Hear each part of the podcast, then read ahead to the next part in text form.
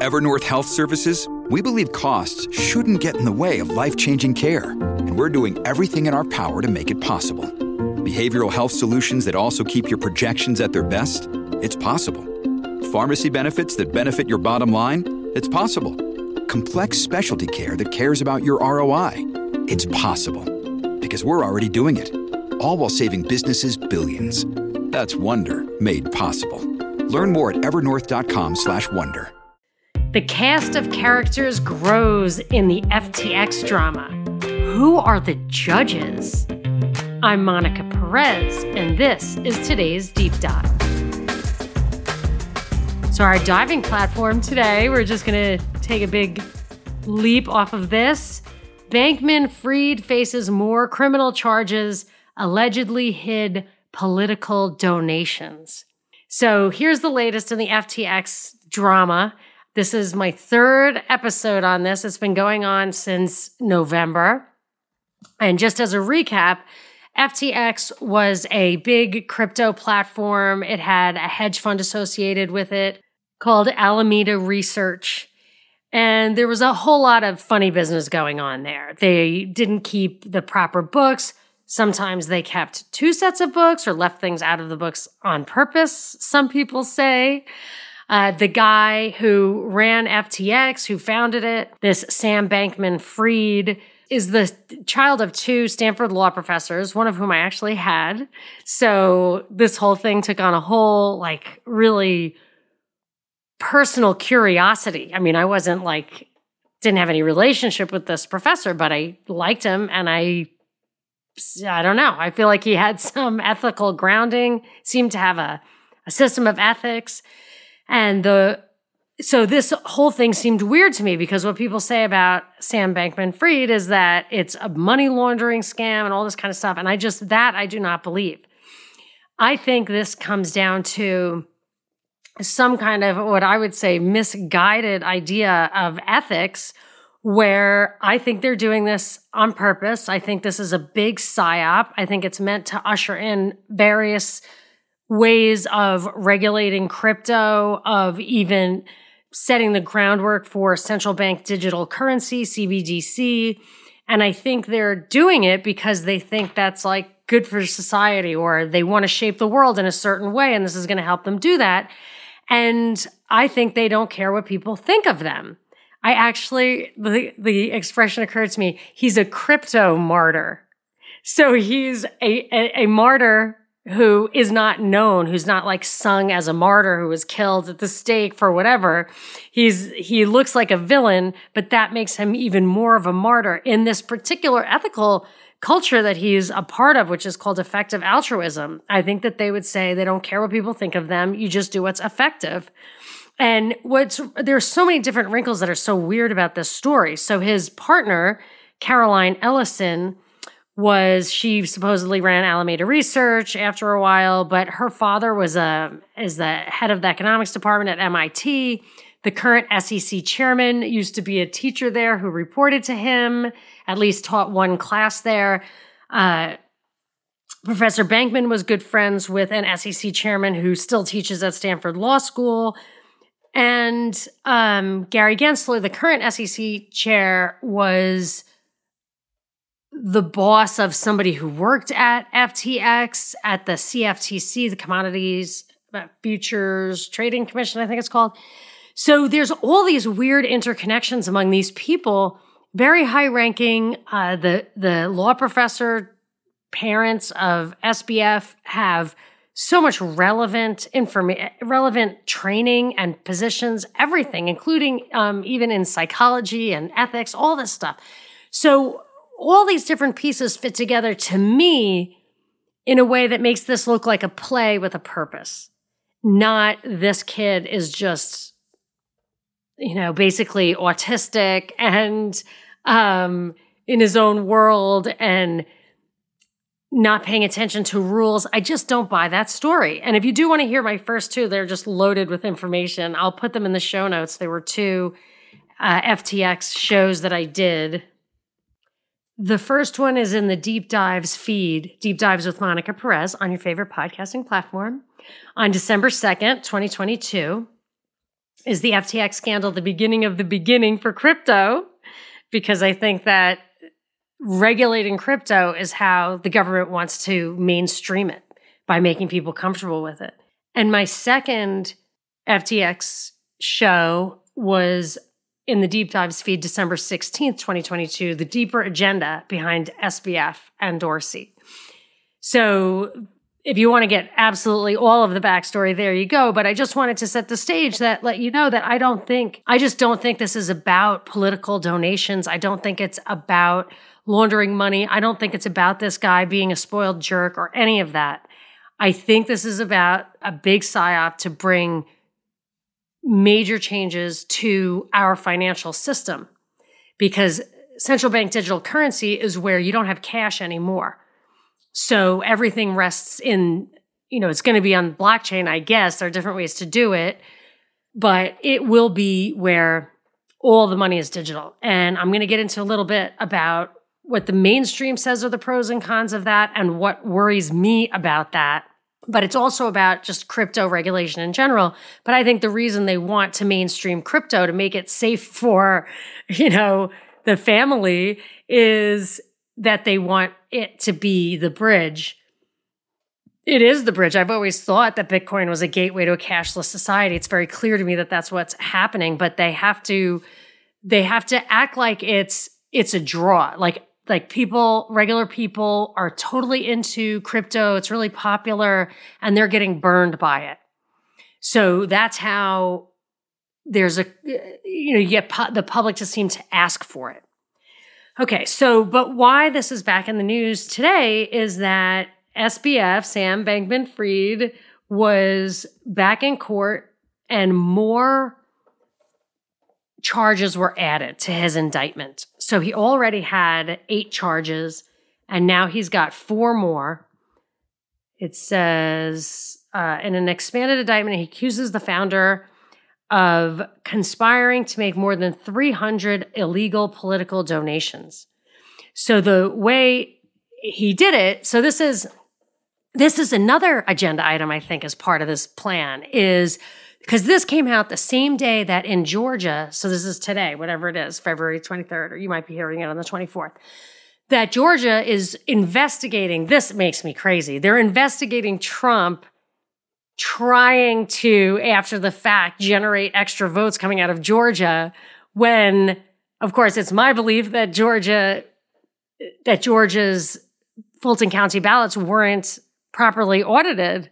So I think there was fraud there, or there could have been. And I don't like what they did to say there wasn't. I don't believe that. I don't think that's, I'm not satisfied by the evidence they've presented that there's no fraud. However, the actual legal action that's going on there is just against Trump saying after the fact, hey, where are my votes? So now you have in the news two things that really uh, enrage one from the left and one from the right. So people are really pissed about the Trump thing on the right because they feel defensive about it, on the left because they think they hate Trump. But here, this guy is mostly donating to Democrats. He's saying uh, that he's doing it just like he doesn't believe it. In one point, it says, like, uh, oh, make the, I'm paraphrasing, but basically, make the gay guy give a million dollars to LGBTQ cause. We'll call in that favor later. He's the face of all the woke shit. So he he comes out as very kind of like Trump and Musk like saying these ridiculous things that would get a normal person completely canceled in every way, especially people who are dealing with SEC regulations or legal issues for them to come out and talk like this is just not believable. I don't believe it. But that's what what's coming out and these indictments and everything. And what I think they're saying is what what I think the purpose is is to enrage people on the right and the left. So you've got all these people on both sides mad for all sorts of reasons. And what will happen is, or I think, you know, I don't even think you'll get cries from the rank and file like, we need to rein in this election stuff, blah, blah, blah. Maybe you will. Or maybe it just makes them susceptible to whatever the propaganda machine feeds them on left and right to believe in. But even if your regular person's mind does not change and doesn't want centralized elections or uh, federal oversight on every election, which I don't want, but I'm assuming that's where everyone will converge on the policy agenda. Even if they don't want that, by setting it up like this, the the propaganda machine will just say, you see, this is what people want. They'll get one soundbite. That's the whole essence of this building consensus thing, this Delphi technique that Rosa Koire told us about, was that it's not that they're actually getting your ideas and um, having them reflected in the policy. They're building consensus for their policy. And they're not even really doing it in a way that moves hearts and minds. It shuts up dissenters and amplifies people who are a lot of times set up to make these arguments. So I feel like there's stuff related to the election ideas in here, but what what they're doing, and I know it's absolutely true. I've seen it happen. They have straw men. So like there are contribution caps on how much you can give to uh, one individual can give to one candidate or whatever, and that's why people don't like PACs. And I think the Citizen United case, which is going to come up later in this conversation, made it possible for you know larger donations to go not directly to the person, but to a PAC Maybe it was a different thing, but I think that was it. Uh, I, I think Citizens United was like a corporation can give like a person, but I feel like these PACs and super PACs are a way to aggregate funding without it violating those rules because it doesn't actually go directly to the person's campaign. So these things I think all work together, but they're completely, you know, what they do is they work together to create loopholes. So when he's channeling tens of millions of dollars, the two things they're saying that he's doing is creating straw men transactions. So giving it under somebody else's name, like his bi or gay or whatever worker who didn't really want to do it, but ends up there is a record of the guy they think this is giving a million dollars to whatever organization that they, he was directed to give it to. So there's that. And they're also suggesting that he's giving black money, I think dark money, dark money to Republicans. So nobody's putting their face on that. Nobody's putting their name on that. But they want the money to get there because they want to do something. They want to have political influence. So now it's coming out more and more like the narrative is unfolding to say that what he wanted to do was encouraged, seeing that regulation was coming down the pipe for these guys for crypto. SBF wanted very cleverly to have the CFTC, the Commodities and Futures Trading Commission, I believe is what it stands for, be the one to regulate it rather than the SEC because they wouldn't have the funding, they wouldn't have the expertise to really do a great job. It would be pretty loosey goosey. And that explains why, and this I, I touched on these characters in the cast of characters in a previous episode, why Ryne Miller and uh, Eliana Katz were at FTX. I mean, these were political operatives. I mean, Ryne Miller worked for Gary Gensler at the CFTC. And supposedly they were there to encourage Congress, because that Katz was a congressional aide, to move towards the CFTC approach. Now, I think this thing is a psyop. So I think by getting this huge failure, this proven bad guy to want the CFTC and make that public, now the push for regulation is going to be to want the SEC to do it. I coined a phrase for that it's the what I'm going to call the Gascon Newsom effect. So when Gavin Newsom endorsed this DA Gascon, I knew nothing about him, but I voted for the other person who I did know stuff about and did not like because nothing I knew about her could be worse than Newsom's endorsement. and it ends up this DA is the worst in the world history. so the, ga- the, the Gascon Newsom effect, I'm gonna I'm gonna name it or rule, Gascon Newsom rule, um, is you know where somebody awful like somebody, you have to hate the person they like, like the enemy of my enemy is my friend kind of thing. So that that's all the stuff about him and the political contributions. I mean, it's not all of it. You could just definitely people will spin a lot of you know, people get aggravated about that because it feels like especially with his mother's involvement in like figuring out how to swoop in at the last minute and favor Democrats with a bunch of money in races. Like that was her clever idea and what she set up an organization to do. Like this stuff will make you mad. And I think it's designed to at this point. But there was another part of the new accusations, new indictment, which is this unlicensed money transmitting business. So he's kind of acting as a bank, which I think plays into some of the other regulation that's like not as interesting to me, but it's definitely happening. And I just feel like with every single little detail that comes out with the FTX story, every detail points to some item that was already on the agenda. And when I see that, I mean, that's a huge red flag to me. So I'll mention those regulations in a minute, but another thing that's I thought was just not super crazy interesting, but um, just kind of funny. SBF was reprimanded by the judge or censured or whatever for texting or trying to contact the general counsel of FTX. He said something like, I would really love, oh, this is a quote. I would really love to reconnect and see if there's a way for us to have a constructive relationship, use each other's resources when possible, or at least vet things with each other. Bankman Fried wrote to an employee, former employee, in an encrypted message on January 12th.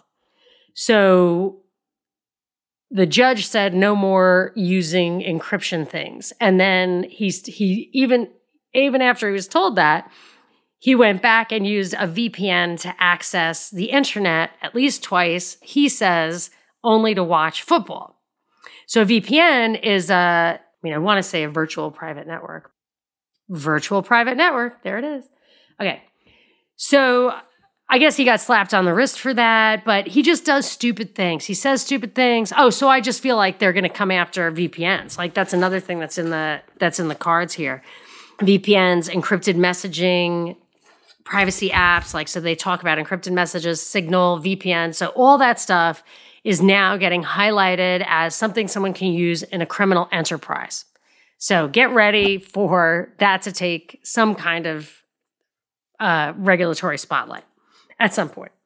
So he still doesn't seem to be super punished for this. I think he's staying at his parents' house, but so his parents are incredibly high profile lawyers. They were Stanford law school professors, really know what they're doing in a variety of fields. Yet this guy is out there running his mouth. He started a Substack. again, not believable. But I realize, so I look at this Caroline Ellison. She's she's ridiculous. She's like, I always think of her as like uh dress like a nerd day at school. I think I've seen that with my kids once in a while, dress like a nerd day. She dresses like that. I figured out who SBF is. He's Martin Shkreli. They took the guy who, remember, he was the pharmaceutical guy who like pumped up prices and then they threw him in jail for undermining investments, you know, an, an investor trust or whatever, even though everything he did increased the, the investments. And when they took him out, that's when the prices crashed. I think Conrad Black had a similar circumstance. It's just preposterous. But I think Shkreli or Shkreli was is the real deal. Like Ross Ulbricht, like I'm not saying he's a good guy or bad guy. Ross Ulbricht was a good guy, but or certainly an innocent victim. But uh Shkreli just just would say stupid things and piss people off. He was just arrogant. I think because he knew or felt like he didn't break any laws, but they still got him. Now he's at like a halfway house or something. But I feel like that is the character they based SBF on. And that's that's how they try to make it realistic. But his context is so ridiculously different from Shkreli's that it's just not, you know, I just don't believe it. And I, you know, when I watched, when I went back and looked at pictures of Shkreli just to see, it just in my mind rang out a an expression from my youth when I saw a person like that, or my brothers would call him a punkus mucus. So he looked like a punkus mucus. And I feel like SBF is like Caroline Ellison is the nerd. SBF is the punkus mucus.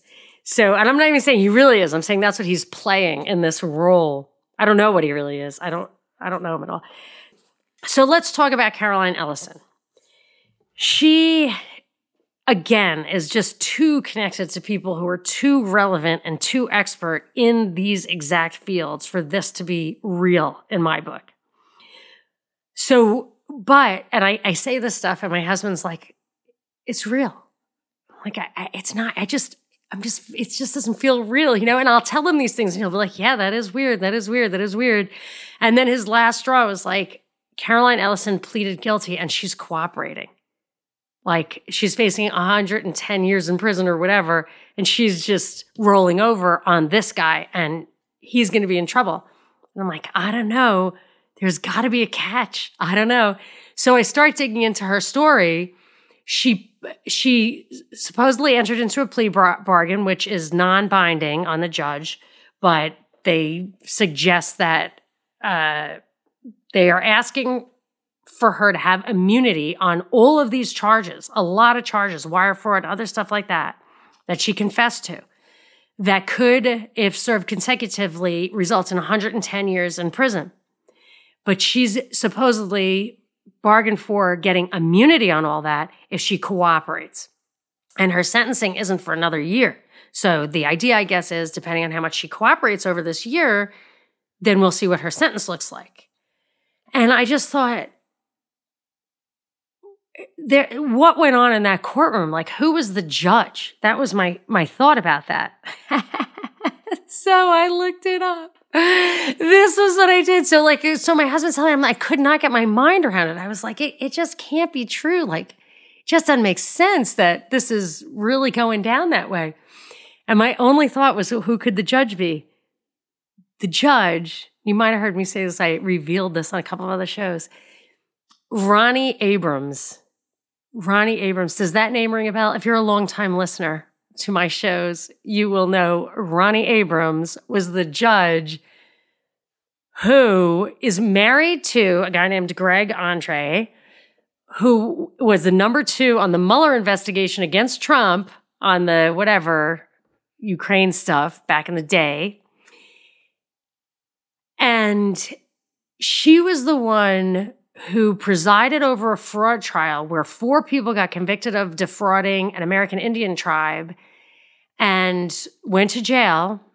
And at the end of the trial, when she was sentencing everybody, she overturned one of the convictions and just said, Devon Archer didn't know what he was doing. Well, Devon Archer was Hunter Biden's board mate on Burisma and one of his financial partners in all of these, what I consider to be highly sketchy financial organizations and investments and stuff, Devon Archer. You might also know because one of those convicted sugarmen uh, was the boss of Heidi Planck, that woman who disappeared in LA. So this over when Ronnie Abrams overturned Devon Archer's conviction, it prosecutors were outraged, I guess, and I didn't know that you could like appeal it, but you can appeal that because the jury convicted him. And they appealed it all the way up to the Supreme Court and and then Ronnie Abrams had to put Devon had to sentence Devon Archer, and I think she, she, I don't think she gave him the four years or whatever she gave the other people. I think she only gave him a year, and who knows if he really served it or not? I don't know, but it took years before it even came through. But so that's why I know her, and so anytime I see something like this or like something sketchy is going on, I always look to the judge. And if the judge has some sketchy past, and like they don't all, like I, I've looked up judges and they don't have stuff like, I know that case. If I know the case, because I don't pay attention to that stuff, if it hit the mainstream so high level that my reading of like the first section of the Wall Street Journal every once in a while brings it to my attention, that's that to me is like was there something weird about that case? Like, why was that? Why is this person on that case? So she had cases. She had the Devon Archer case. She was on the Trump rape accusation case. She was on the Trump emoluments case. Uh, she went to, this is weird to me too. She went to the Dalton School. so the Dalton School was the school where Jeffrey Epstein briefly taught and also where I guess Bill Barr's father I think maybe have been the headmaster around the time that Jeffrey Epstein taught there. But in addition to all of that, she is the daughter of Floyd Abrams, who had high profile cases himself. He was a lawyer, worked on the Pentagon Papers, the Judith Miller CIA case, Citizens United. the one with the campaign financing. So that came up a couple of times in my research today. But his cousin, her father's first cousin, is Elliott Abrams, who is such scum. I mean, I've done, done whole shows on him when he was appointed to like oversee Venezuela when we were trying to do a coup there. Oh my gosh. Uh, did I uncover some stuff about him? I think he was convicted for lying. I know he was convicted for lying in the Iran Contra affair, but he is as deep state as they get. So she, there are articles. There's an article I read called "The Abrams Family," where she just really like uh, learned at the knee of her father all about law and stuff. This is exactly the kind of person you could make a created person out of. You could plant this person. She has a really impressive CV. Like I was reading her her like resume and her experiences and I thought, wow, like I bet this chick has no kids because I can't imagine how, I think she's around my age, I can't imagine being that accomplished and having kids. And from what I can tell, I believe she does not have kids. So I had already looked into that. I hadn't done a show on it, but it was in my hopper of stuff I was going to bring to you for my like part three of this whole saga. And then this new thing comes down for SBF. And something smelled fishy about it. I, I think maybe it was like the VPN thing or, you know, that he kept thumbing his nose and he doesn't go back, he doesn't go to jail or anything, just weird stuff. So I was like, who's the, who's the judge on this case? So I look into it and it's a guy named Lewis Kaplan. So the first thing that comes up is this story of this case uh, in Ecuador against Chevron.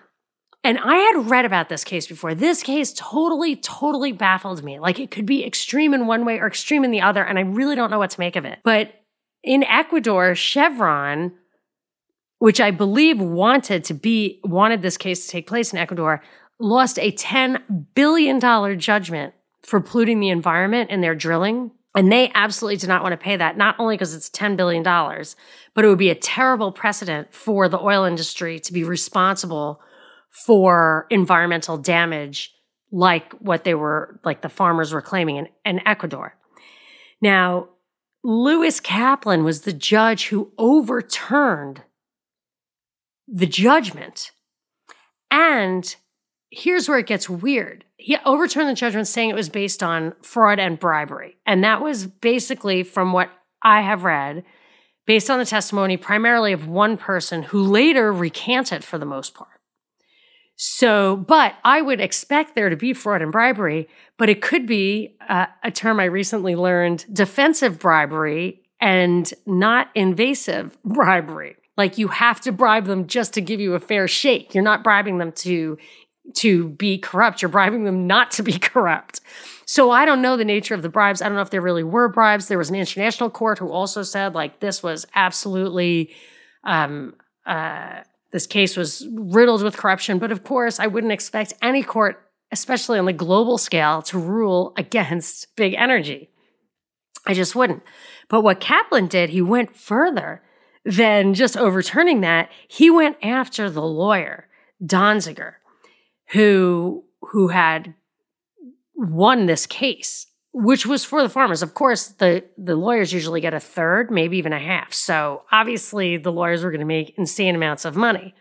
But he really went after him. And when prosecutors wouldn't take up a case against Donziger personally, I didn't I didn't even know this was possible. The lawyer appointed a private law firm to go after it.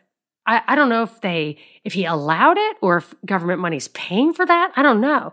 But he also assigned a judge who is a friend of his to oversee that case, even though under those circumstances uh, the judge should have been randomly selected. It was uh, a judge named Preska. And I, I read a lot about this in an Intercept article. And I don't really trust the Intercept. They have a lot of good information, but just there's something sketchy about it because of their Edward Snowden background, who is super duper sketchy. Uh, so, but on the one hand, it's like these guys, the Donziger was completely corrupt, and then on the other hand, it's like this is just Chevron, you know, nailing a squirrel to a tree so nobody ever goes after them again. Like I actually can't figure it out. I had one brush with somebody involved in the case, and when I started talking about it, this person went crazy, like really flushed in the face, red, angry at me. And I, I just, it was really, it was really beyond. and that person was on the side of Chevron. So I don't know. It's obviously super, super emotional situation. Um, and that was what made me look into the case because I had just, you know, mentioned it in passing. I guess I read some like blurb in the Wall Street Journal and it was like, what? So I really have never cracked the code on that case. But when his name came up with a case I already knew, I'm like, mm, that's weird. And he had a couple of other interesting cases. Oh, by the way, he, this judge, Kaplan, became a senior judge, so like semi retired in 2011. And when he got out of the way, Ronnie Abrams got appointed to the Southern District, to this judgeship that she has. And there are 28 judges in her position. I don't know how many retired ones or semi retired ones there are, but there are 28. So when she's getting like clusters of cases like all around Trump or all around Epstein, and she went to the Dalton School, unless there are, you know, 100 cases like that, you wouldn't expect her to have like three of them or two of them even. So his buddy, Kaplan's buddy, Preska, whom he appointed to this Don, Donziger case, happens to be the judge who married Ronnie Abrams and her husband Greg Andrews. Andre? A N D R E S. So that's kind of like weird. I don't know. I guess I, I don't know. okay, so he did other cases. He was involved in some Guantanamo cases, just like Ketanji Brown Jackson, the latest Supreme Court justice. He was involved in some Gambino cases, and I imagine staying alive uh, makes you have to compromise in cases like that. I don't really know. He was uh, involved in the Kevin Spacey like sexual harassment or sexual like something even more serious than that case, abuse, maybe sexual abuse case. That was, you know, prominent case. Anyway, I mean, there are a lot of prominent cases, and, you know, I don't know. I guess there are a limited number of judges, but I just think it's weird.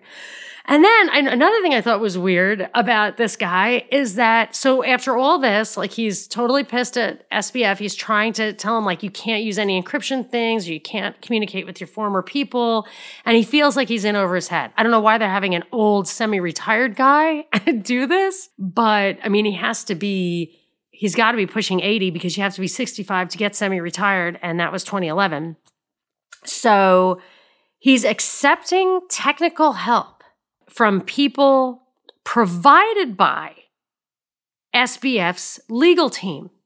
So the judge is getting his tech explained to him on which he's going to base his rulings by people SBF has put in place.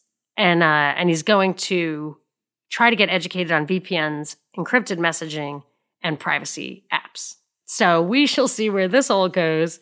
Sounds like a fustercluck. And it also reminds me of the guy who's running FTX now. He also seems like a dinosaur. He was the Enron guy, John J. Ray the third. You know, you just feel like the guy doesn't know what's going on, right? And I should shouldn't say that. He might. He might know what's going on, but he can act like he doesn't know what's going on. And I feel like them putting these dinosaurs in there, it'll demonstrate how basically impossible for the old way to work anymore. You can't have old styles of bankruptcy, you can't have old styles of any of this stuff because these dinosaurs just can't figure it out. And it needs to be regulated up front because you can't do it in like tort law, you can't do it case by case. It has to be a priori because it's it's just, you know, it's just something out of this world. So, where does that bring us? It brings us to a couple of things a lot of crypto regulation. And also, I think it points to CBDC, central bank digital currency. So, let me just read you an article or just a section of an article from the IMF. This is how it opens up. This is from January 2023. It says the already volatile world of crypto has been upended anew by the collapse of one of its largest platforms, which heightened risks from crypto assets that lack basic protections. They go on to say during times of stress, we've seen market failures of stablecoins, crypto focused hedge funds like Alameda Research, crypto exchanges like FTX, which in turn raised serious concerns about market integrity and user protection. And with growing and deeper links with the core financial system, there could also be concerns about systemic risk and financial stability in the near future. And then it says many of these concerns can be addressed by strengthening financial regulation and supervision and by developing global standards that can be implemented consistently by national regulatory authorities. And they say we address these issues, I would add by coincidence, in September 2022, and here are our recommendations. So in September 2022, two months before the FTX collapse, and I would emphasize the FTX collapse and everything that has to do with that has every single detail necessary to address all the agenda items that I have seen raised in the previous two years by people like Gary Gensler, by this IMF thing. Just everything from the hedge fund to the FTX exchange to their interactions with each other to how they were regulated to how uh, risk management was um, was the failing that SBF copped to not having specific people in charge of specific things like risk management.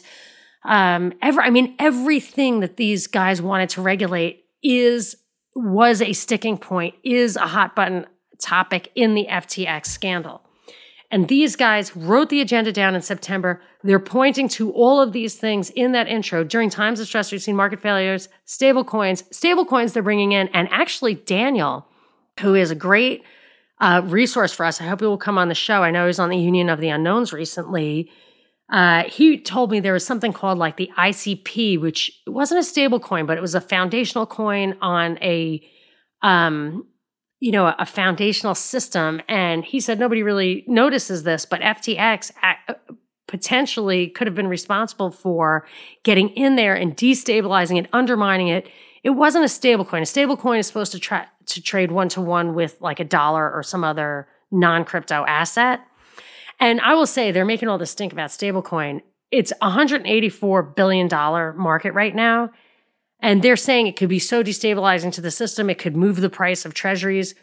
The treasury market, just like the first line treasury market, is $24 trillion. I mean, our national debt is $30 trillion. So I guess it should be closer to, it should be over $30 trillion, but whatever.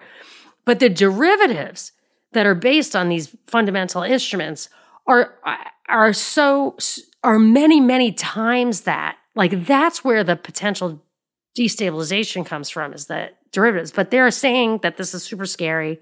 There's several wall street journal articles on it and they're telling us what they want to be uh, the regulatory framework here and they want it to be international. And they also use a new expression cryptoization where it says crypto assets, including stablecoins, uh, are not yet risks to the global financial system. They're just anticipating it. But some emerging market and developing economies are already materially affected. Some of these countries are seeing large retail holdings of and currency substitution through crypto assets, primarily dollar denominated stablecoins. So if you look back, like Argentina used to use the dollar basically for a while there and maybe still does, but I don't think so. But I remember like they would use the dollar and it it robbed them of any kind of monetary policy. Whatever, I don't care about that. But in my world, there wouldn't really be monetary policy. But so a stable coin would be kind of like that. It would be like using the dollar as your currency because you don't want to do it yourself. And they call it um, some of these countries are experiencing cryptoization when these assets are substituted for domestic currency and assets and circumvent exchange and capital control restrictions. That's what they do not want. Oh, and in another article, I saw the Bahamas was the first country to launch a widely available CBDC. So the CBDC, in my opinion, central bank digital currency, is the answer to cryptoization. They don't talk about it in this IMF article, but that's what they're going to use to say use use CBDC instead uh, so the Bahamas, where all this FTX stuff was happening, and oh, that's another thing. They want the international element. So FTX has all this international stuff, a big dichotomy between how the domestic people will come out of this and how the international people. I mean, every detail points to one of these agenda items. So, but it's but the Bahamas is ground zero. So I think that's interesting. All right. So what do they say? The five things they want to do to regulate crypto is uh, Crypto asset service providers should be licensed, registered, and authorized. That includes those providing storage, transfer, exchange, settlement, and custody services with rules like those governing providers of services in the traditional financial sector. It's particularly important that customer assets are segregated from the firm's own assets and ring fenced from other functions. Licensing and authorization criteria should be well defined and responsible authorities clearly designated everything should be ring fenced all the time, in my opinion. That like you shouldn't be able to lend people's money out unless they have a time deposit, not a demand deposit. So if you give money to the bank and you say, if I want to take this out tomorrow, I get it out tomorrow, they should actually charge you for that. But if you say, I'll give it to you for a year and then I'm taking it back in a year, they get to lend it out for that year and they should pay you for that. That's what I think real sound banking is. Uh, but because banks take all the assets, mush them together, and lend them out, if there's some massively destabilizing event like FTX happened and Alameda Research suffered and people's accounts suffered because the underlying assets collapsed, so they they couldn't give anybody their money back because there was no money. It wasn't. They didn't just have people like you deposited this, that's in your account, this is yours, that has your like blockchain number on it it wasn't like that, from what I understand. They took that and they used it as collateral for other bets. So entities carrying out multiple functions should be subject to additional prudential requirements. In cases where carrying out multiple functions might generate conflicts of interest, authorities should consider whether entities should be pro- prohibited to do so. Where firms are permitted to and do carry out multiple functions, they should be subject to robust transparency and disclosure requirements so authorities can identify key dependencies. That's right out of FTX. And remember, this is stuff that was written in September. Stablecoin issuers, this is kind of like the arcane banky stuff, but it's coming. Stablecoin issuers should be subject to strict prudential requirements. They should be prudent. Some of these instruments are starting to find acceptance beyond crypto users and are being used as a store of value. If not properly regulated, stablecoins could undermine monetary and financial stability Depending on the model and size of the stablecoin arrangement, strong bank type regulation might be needed. Uh, okay, there should be clear requirements on regulated financial institutions concerning their exposure to and engagement with crypto. If they provide custody services, requirements should be clarified to address the risks arising from those functions. The st- recent standard by Basel Committee on Banking Supervision on the Prudential Treatment of Banks' Crypto Assets Exposures recently is very welcome in this respect. I haven't read that. Uh, but that's, you know, these are international regulations coming down. Eventually, we need robust, comprehensive, globally consistent crypto regulation and supervision. The cross sector and cross border nature of crypto limits the effectiveness of uncoordinated national approaches, as we can see because FTX is in the Bahamas. For a global approach to work, it must also be able to adapt to a changing landscape and risk outlook. I mean, this is a global. I mean, I don't think they're going to call it a global currency right away. I think different regions and countries are going to do the CBDC, but they will ultimately be one, I suppose. All right. Um, they also say we notice that countries have enacted bans of some kind to help reduce risk. And while broad bans might be disproportionate, we believe targeted restrictions offer better policy outcomes provided there is sufficient regulatory capacity. For instance, we can restrict the use of some crypto derivatives, as shown by Japan and the United Kingdom. We can also restrict crypto promotions, as Spain and Singapore have. So they're obviously meaning to restrict how it's used. And I think they, they don't like the anonymity. I think that's what they're after. He said that it goes on to say the IMF will continue to work with global bodies and member nations to help leading policymakers working on this topic to best serve individual users as well as the global financial system. Uh, yes. So I think the individual users who like Bitcoin and stuff want to keep it free and anonymous. But I feel like all of this is going to lead to that. But but they cannot assert their regulatory prerogative without demonstrated risk. So they want to regulate it and they have to show that people get hurt. They want to regulate it on a global scale and they have to show that it cannot be regulated locally. So that's what I think where this all comes together. Uh, and then I just wanted to say a couple things on CBDC. There are mainstream treatments of the pros and cons of CBDC. I'll just, this one article from the Motley Fool says the pros of a CBDC, a central bank digital currency. So that means you're not, you don't have cash anymore. It's just electronic. You cannot use cash. The pros are it's um, more efficient and more secure. It allows consumers to use the central bank directly uh, so it cuts the banks out, eliminates a risk of a commercial bank collapse, but I think that's because it diminishes the role of the commercial bank and it's easy to track. Well, that goes both ways. I wouldn't call that a pro. The con is central banks have complete control. There's less privacy for users. Uh, it will be hard to get people to accept it. That's not a con, you know. I mean, they just force people to accept it. Uh, and it might hurt commercial banks. But for me, you know, they don't even talk about the real risks, in my opinion, or the real downside. One is it allows for and has been stated, the IMF itself talked about that's the way to allow for negative interest rates. So if you have a financial collapse like we had basically here, which I want to make uh, just make a point of. So there was a big tech collapse in like 2001. People just lost real money investing in tech. Banks were going to go under. And they i forget you know it's been so long and i haven't really focused on it that much but i remember that the subprime mortgage crisis from 2008 was a function of trying to remedy or kick the can on the 2001 tech collapse. So then they gave us zero interest rates in perpetuity after that to try to kick the can from the 2008 collapse. And the way they had to fill that hole without letting banks actually go under which they should have in some fashion, is that they had to just keep inflating the money supply so that the losses weren't that big.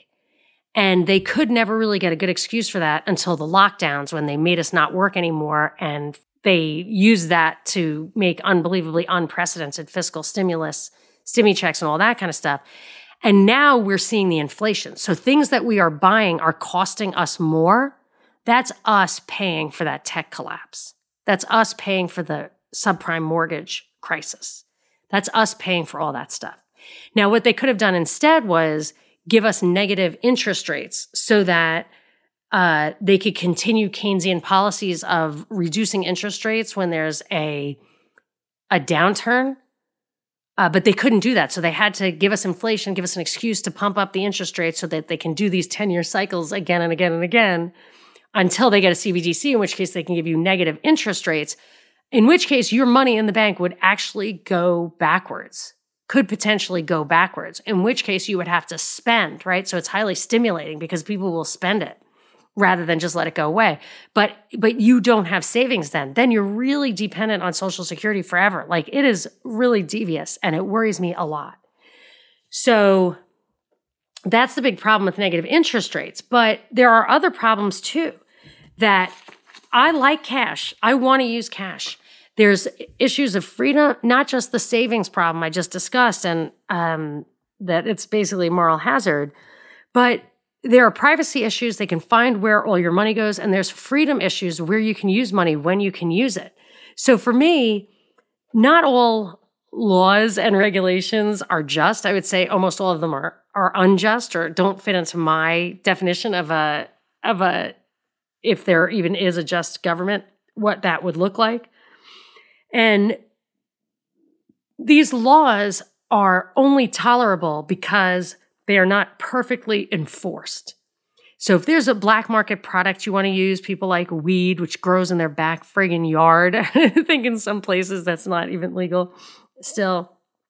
Uh, there's some black market services that are not permitted, prostitution, whatever, which are arm's length transactions and you know the force of law it's hard to stop people from doing things that they don't that they're not like you know stealing or killing or whatever. They're just doing what they want to do. Somebody else wants to do it too. It's hard to stop them from doing that unless you really have force. There's also undocumented economic actors. I believe in the right to work and travel. I don't think people should come over this country and get welfare I don't think anybody should get welfare. But if you want to hire, you know, as Judge Napolitano says, my cousin from Italy wants to come do my lawn, live in my basement. What's can I do that? You can't do it if you don't have cash. You'd really have to do some hardcore barter, which is tricky.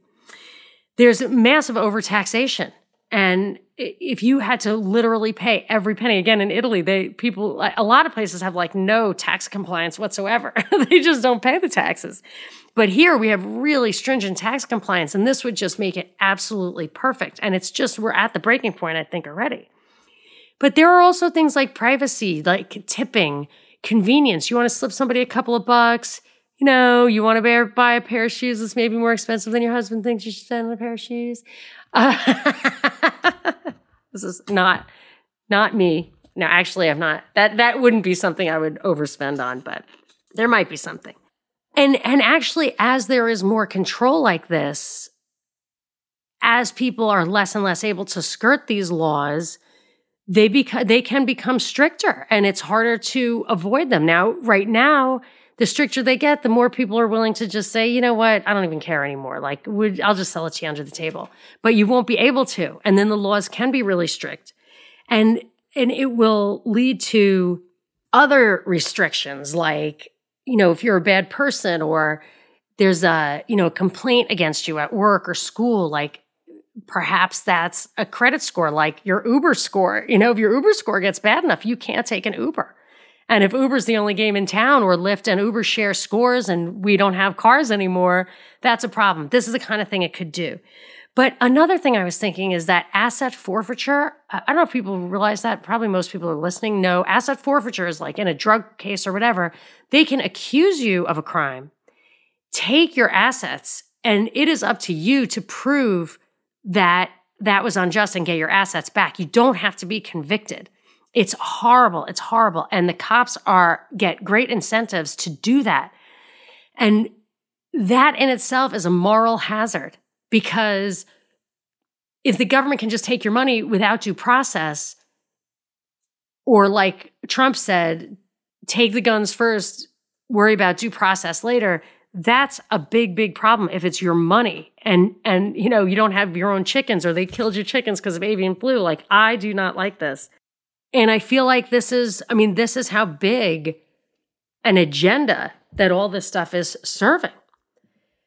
And that's why I think, you know, that's one, that's why I think that this was, you know, a giant psyop start to finish. I think it's a stage play. I don't think we'll ever know all the details, but some of the details do continue to emerge as these like little stories keep popping up new developments, the agenda emerges too. And I would love to get more educated on it. So let's uh I'm gonna see if if Daniel will come on. I hope I remember. He has a little bit of a tricky Twitter handle. I'll have to remember it.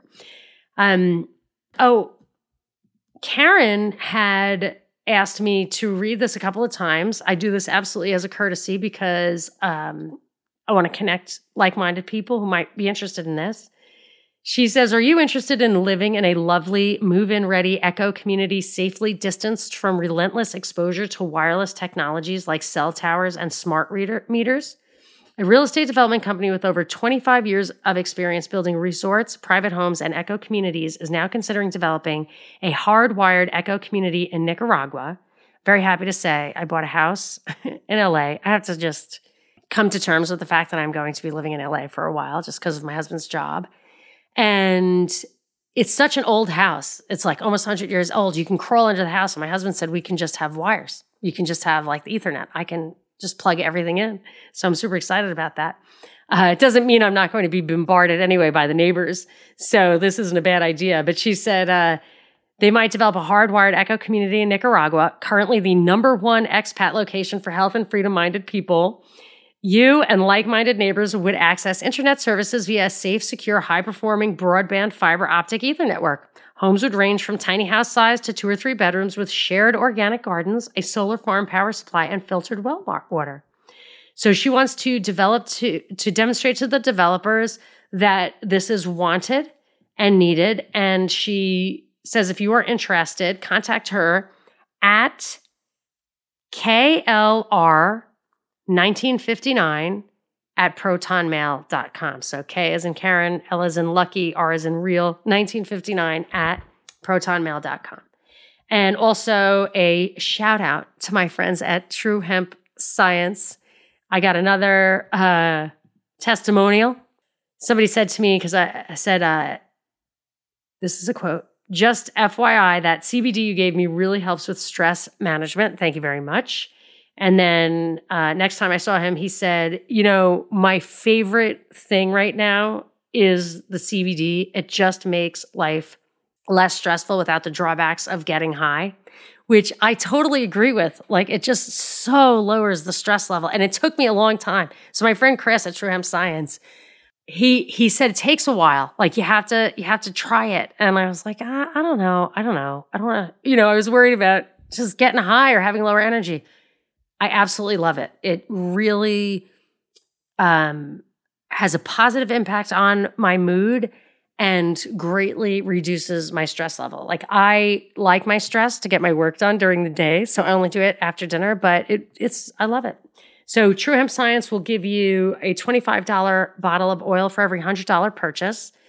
I really like the 25 milligram gummies, just so you know. Anyway, but use the promo deep dive for that and you should be able to uh, i don't know that should be enough i think to demonstrate the beauties of cbd not cbdc which is bad but cbd which is good. So if you did enjoy this podcast hope you did please share it on social media or with someone you think would also enjoy it. And if you do use social media and you want to chit chat you can tweet at me at monica perez show and that is it. Thank you very much for listening to Deep Dives with Monica Perez on your favorite podcasting platform.